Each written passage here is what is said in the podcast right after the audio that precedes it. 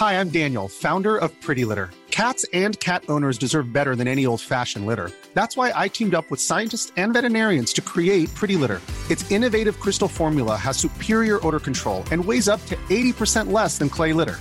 Pretty Litter even monitors health by changing colors to help detect early signs of potential illness. It's the world's smartest kitty litter. Go to prettylitter.com and use code ACAST for 20% off your first order and a free cat toy. Terms and conditions apply. See site for details. This is the Times evening briefing on Wednesday, March the 10th. Detectives investigating the disappearance of a woman in London are searching a home and woodland in Kent. Last night, a serving Metropolitan Police officer was arrested, who it's believed was not on duty when Sarah Everard went missing last week. Assistant Commissioner at Scotland Yard, Nick Ephgrave, says he understands this will worry the public. This is a serious and significant development in our search for Sarah. And the fact that the man who's been arrested is a serving Metropolitan Police officer is both shocking and deeply disturbing. I recognise the significant concern this will cause. The Prime Minister insists the Conservatives are the party of the NHS after facing criticism over a proposed 1% pay rise for staff in England.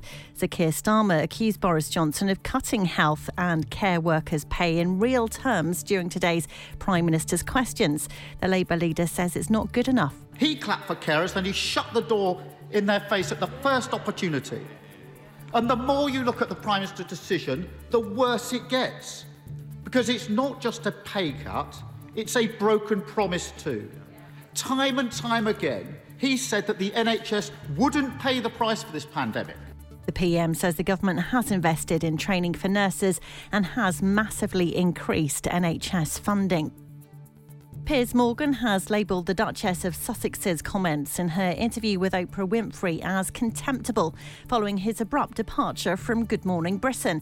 The presenter has left the ITV morning show following a backlash against his comments about Meghan and her headline making interview. Speaking outside his London home today, Piers says it was an amicable departure and that he and the broadcaster agreed to disagree. If I have to fall on my sword for expressing an honestly held opinion about Meghan Markle and that diatribe of bilge that she came out with in that interview, so be it.